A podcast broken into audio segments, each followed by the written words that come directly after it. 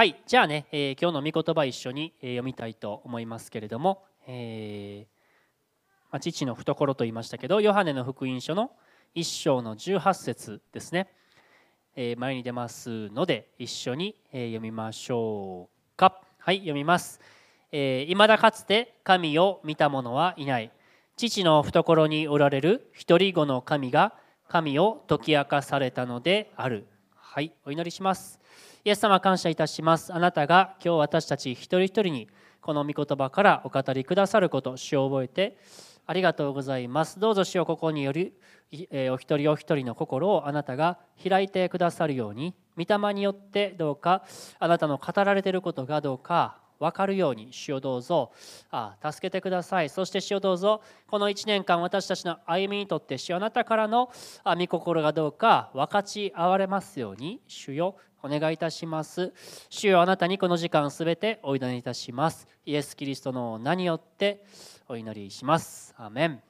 アメン。はい、えー、2023年ね、えー、始まってね、えー、1週間が経ったわけですけれども、えー、どうでしょう皆さん？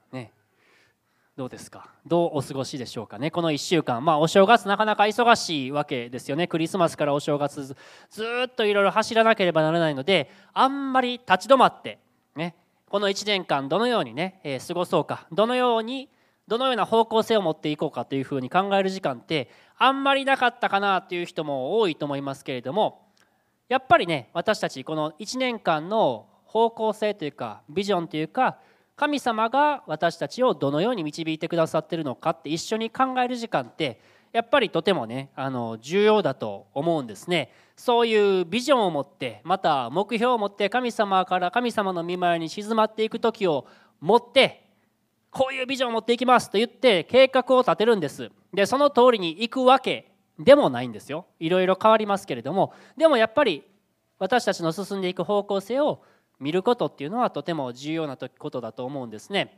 私たち一人一人定期的に何て言うかなこのメンテナンスする必要があのあるんですよね。立ち止まらずにずっと走ってたらですねなんか調子悪いのに気づかなかったりとかですね。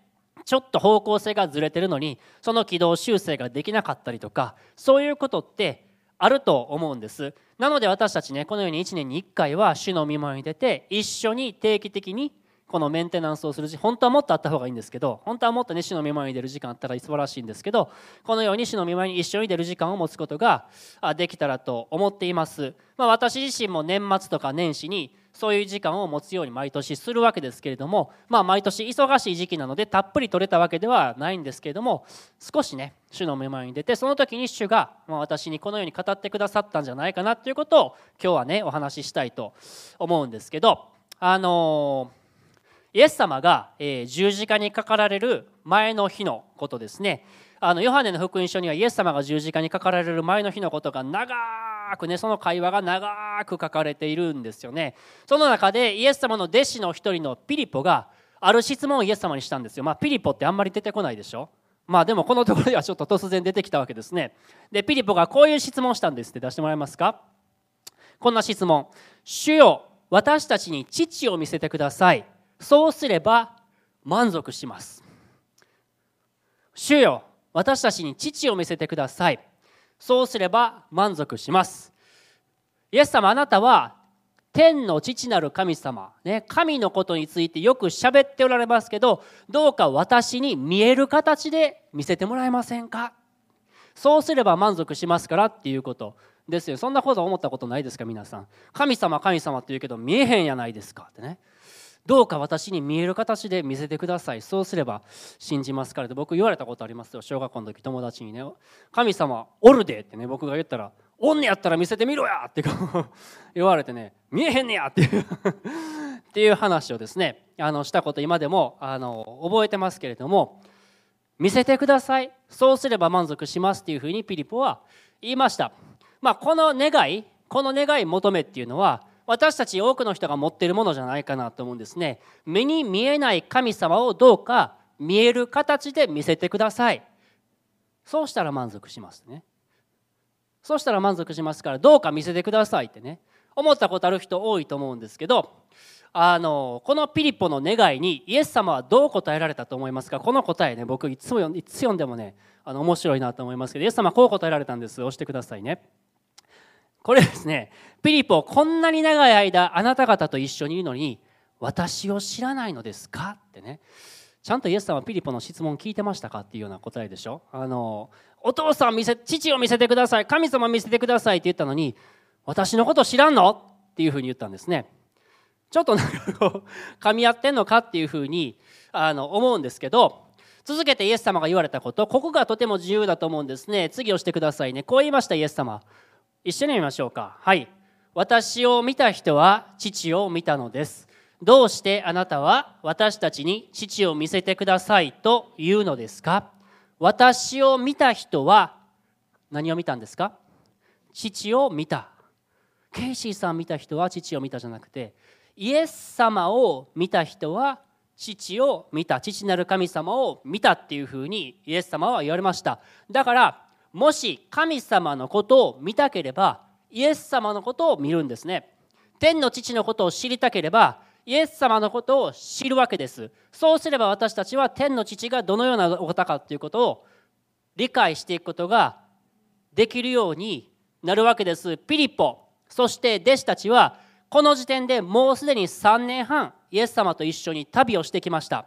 一緒に食べて一緒に飲んで一緒に寝てイエス様のことを見てきたはずです。そんなに長い間イエス様と一緒にいたのにまだイエス様が天の父なる神様のことを表してる。そういうことを理解してなかったんですね。こんなに長い間私と一緒にいるのに私のことを知らなかったんですか？ってね。私たちどうでしょうか？私たちは長い間教会生活を送ってる人も多いと思います。本当にイエス様のことを知っているでしょうか？私自身は小さい頃からまあ教会に通ってですね何回もイエス様のことを聞かされました。母親からまたおばあちゃんから聞かされました。しかしですね何回聞かされててもちゃんと分かってなかった時もあったと思います。本当に知ってるっていうことではなかったと思うんですね。だから神様のこともちゃんと分かってなかったんですね。この2023年私たちもちろんですねいろいろビジョン考えます目標を持ちますこういうふうに過ごしたいというふうに願います。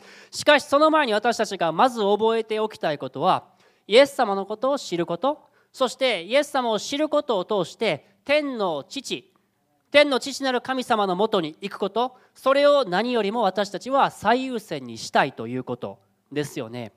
こんなに長い間あなた方と一緒にいるのに私を知らないんですか？イエス様に言われたらちょっと悲しいですよね。じゃあ私たちイエス様のことを知っていく歩み？イエス様のことを見て天のお父さんのもとに行く歩みってどういうものなのか？ちょっと具体的に考えてみたいと思います。イエス様はすでにマタイの福音書でまあ、そういったことについて語っていたわけですね。何回も何回も聞いたことのある箇所だと思うんですけどそれこれはやっぱりすごい言葉ですね。一緒にちょっと読みましょうか。マタイの11章ですね。一緒に読みましょう。はい。すべて疲れた人重荷を負っている人は私のもとに行きなさい。私があなた方を休ませてあげます。私は心が柔和でへりくだっているからあなた方も私とくびきを負って私から学びなさい。そうすれば魂に安らぎを得ます。まあ何回も聞いたことある人多いと思います。くびきってね押してくださいね。こんなんですよね。牛が畑耕す時に首と首をつなげて一緒に畑耕したんですね。で先輩の牛と初心者の牛が一緒につながれてそして初心者の牛は先輩の歩み先輩の牛の歩みを見てこう歩むのかっていうのを見て学んだわけです。あこっち行くんやなってこういう時はこうするやなっていうふうに学んだわけですね。私たちはクリスチャンとして誰とくびきをつないで生きるんですか？イエス様ですね。イエス・キリストと私たちはくびきを共にしてイエス様が進むならば私たちは進みます。イエス様が歩みを止めるならば私たちも歩みを止めます。イエス様が休まれるならば私たちも休みます。これが私たちクリスチャンとしての歩みですよね。誰かから押し付けられたからとかね。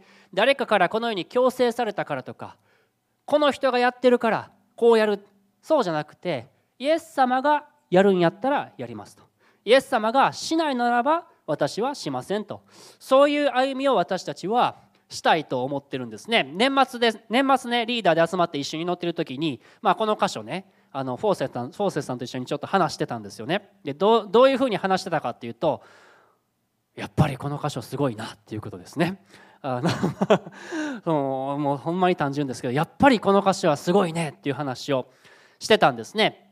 もし私たちそれぞれがイエス様とくびきでつながれてイエス様から学びイエス様と一緒に歩むならばどうなるんでしょう？それぞれのペースで歩んでよいということですよね。みんな一律同じことをしなくていいということです。みんな一律で同じペースで歩まなくてもいいということです。だから私たちですね今年イエス様とくびきを共にしてある人はペースアップしていくこともあると思います。イエス様を見てイエス様があこんな風に進んでるんやったら私も一緒にちょっとペースアップしなければ。ならないなっていうふうに考える人もいると思います。あこの学びちょっとやってみようかなとかね。BMS もう一回ちゃんとやろうかなとか。何かの奉仕ちょっと手伝ってみようかなとか。職場で学校で家庭でこういうことやってみようかな。地域の子たちのためにこういうことしてみようかなとかですね。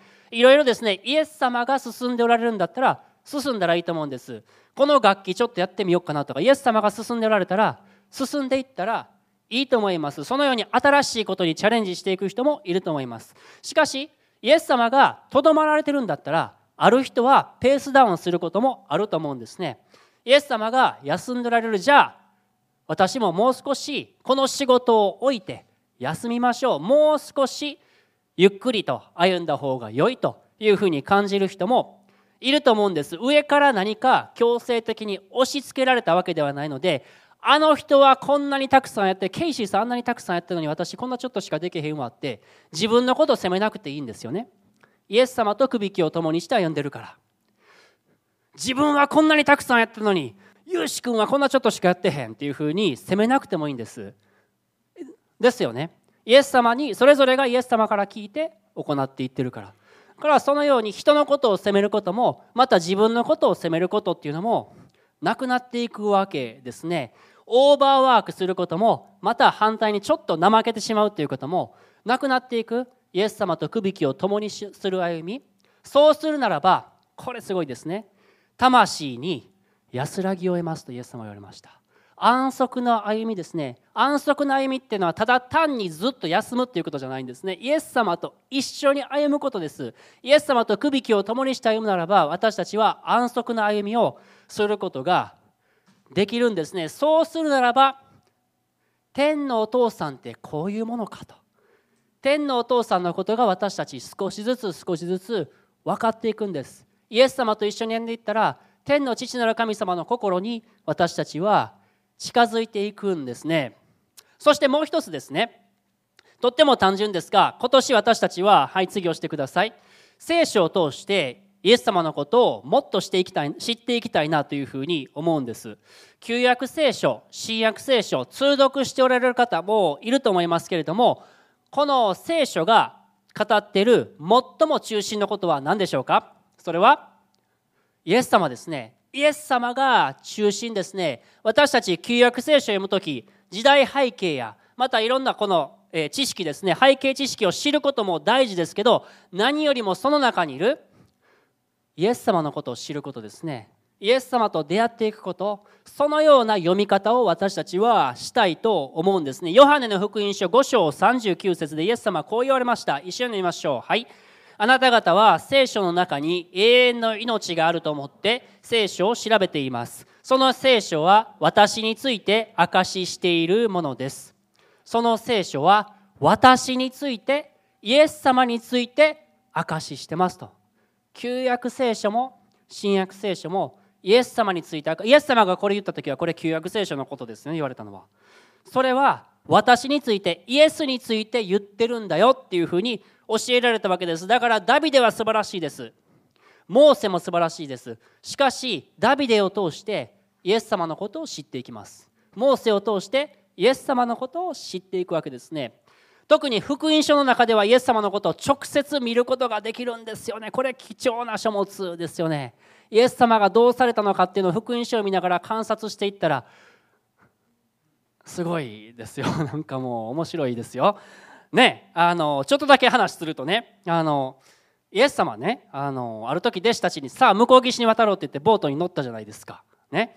ほんであの ね。イエス様が連れて行った旅なのにねこのガリラヤ湖の上でまた嵐が始まるんですよね。嵐が起こってですねこうどんぶらこどんぶらこでしょ嵐っていうと。こんなんじゃないですか。嵐に船で嵐にあったことある人いるかどうか知りませんけど僕はまあこのぐらいの波やった経験したこんなんですよね。こんな嵐の中弟子たちは「助けてくれ!」っていうふうに叫び声を上げたんですよね。そんな中でイエス様は何してたんですか？寝てたでしょ。ちょっとこんなちょっとよう分かりませんけど。あのえ？ってこう。でちょちょっと考えてみみな皆さんちょっと想像してみてください。どどうやって寝てたやろうって思いません？あの赤ちゃんやったらね抱っこしててこうしてたら寝るじゃないですか。イエス様はねあの天の父の懐に安息してたんじゃないかなって思うんですね。天のお父さんと一緒に安息してたからイエス様はこういう中でも眠ることができたんじゃないかなと思うんです。私たち人生の中で嵐を経験することありますね。辛い辛いことを経験します。しかしその中にあっても安息することができるっていう素晴らしい約束だと思うんですね。またイエス様十字架にかかられる前の夜ゲツセマネっていう園で一人苦しい時過ごしておられましたよね。明日は十字架にかかって罵られ恥ずかしめられそして鞭打たれて十字架につけられることをイエス様は分かってました。そんな時にイエス様は何をされたんですか？一人でその園で祈っておられたんですね。ペテロヤコブヨハネ目を覚ましてなさいって言ったのに寝てしまいました。たった一人孤独です。その時にイエス様が言われた言葉はアバ父アバ父よお父さんって言ったんですね。お父さんどうかこの苦しみを私から取り去ることができるならば取り去ってください。しかし私の願うところではなくあなたの御心がなされますようにと祈られたわけです。自分を天の父にお委ねしたんです。ねこの時もイエス様が天の父と一つになっている姿を見ることができるんです。このようなイエス様の歩みを私たちはよく観察していきたい。よく見ていきたい。よくイエス様から学んでいきたいとそのように思うんですね。そうしたら何かが見えてきます。何が見えてくるんでしょう。もうずっと話してましたけど主よ私たちに父を見せてください。そうすれば満足します。私を見た人は父を見たのです。天のお父さんああ神様ってこんなお方なんだっていうことが私たち分かってくるんですね。一番最初に今日読んだ言葉ですね。ヨハネの1章18節。これ聖書まとめたような言葉だなって私最近思ってますけど一緒に読みましょうか。はい。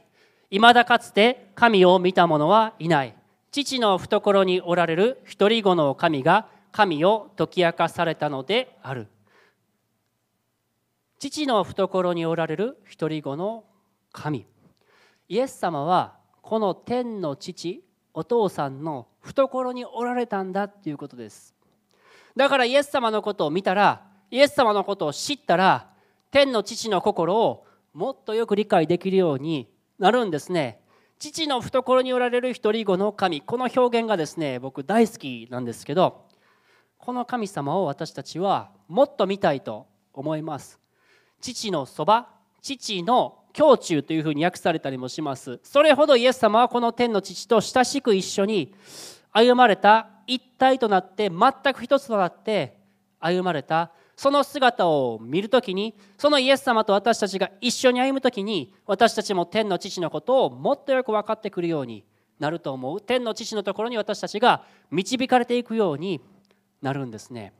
この父の懐にこの中に私たち行こうこと安息することそれを私たちこの2023年の大きなビジョンとして持ちたいと。そのように願うんですね。そこには競争はないですよね。競争はありません。他の人と比べることもありません。あいつがももっとよくやってるから俺もやらな。そんなものじゃないですよね。天の父の心とつながれて天の父の心を行っていく。その歩みを私たちは行っていきたい。この愛の関係の中に行きたい。とてもシンプルですよね。去年私たちね私たちの教会として大きなねステップ。北節の教会が一つねあの始まったわけです。集会が増えてそして、え参加する人も増やされてですね本当に感謝なことをですね神の家族が増え広がっていくということは嬉しいことです。しかし私たちが人が増えたとしても私たちの働きが増えてもまた減ったとしてもですね私たちがいつもこの父の懐に行くことそれを私たちの最優先とする歩みをしていきたいと願っているんですね、えー、ピアノ弾いてもらえるでしょうか？この2023年私たち共にイエス様のことをもっとしていきたいと思いませんか？そして天の父のところに一緒に進んでいきたいと思うイエス様とくびきをつながれてある人はペースアップすることがあるでしょう。またある人はペースダウンすることがあると思います。しかしいつもそれを私たちの最優先としていくことができたらと思います。しばらくお祈りの時持ちましょう。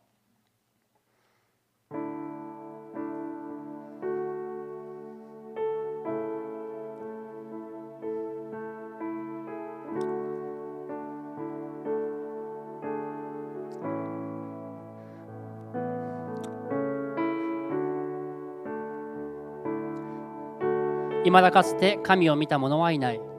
父の懐におられる一人子の神が神を解き明かされたのである。イエス様どうぞ私たちが天のお父さんの懐におられるイエス様あなたをいつも見上げてこの2023年歩むことができるようにどうぞ助けてください。あなたのことをもっと知る歩みをさせてください。あなたとくびきをつながれそして聖書の中からイエス様あなたともっと深く出会っていって天の父はこのようなものだと。天の父とはこのようなものなんだと。天の父の心を知ってそのゴールに到達しながら歩んでいくことがどうかできますように主よお願いいたします。お願いいたします。イエス様がどんな時も嵐の中でもまた最も辛い中でも天の父と一緒にいたことを覚えてありがとうございます。私たちもどうかそのような歩みをさせてくださるようにイエス様お願いいたします。お願いいたします。よかったら皆さん立ち上がって一曲ともに、え、賛美したいと思います。歌いながら主のもとに進んでいきましょう。天のお父さんの懐に一緒に進んでいきたいと思います。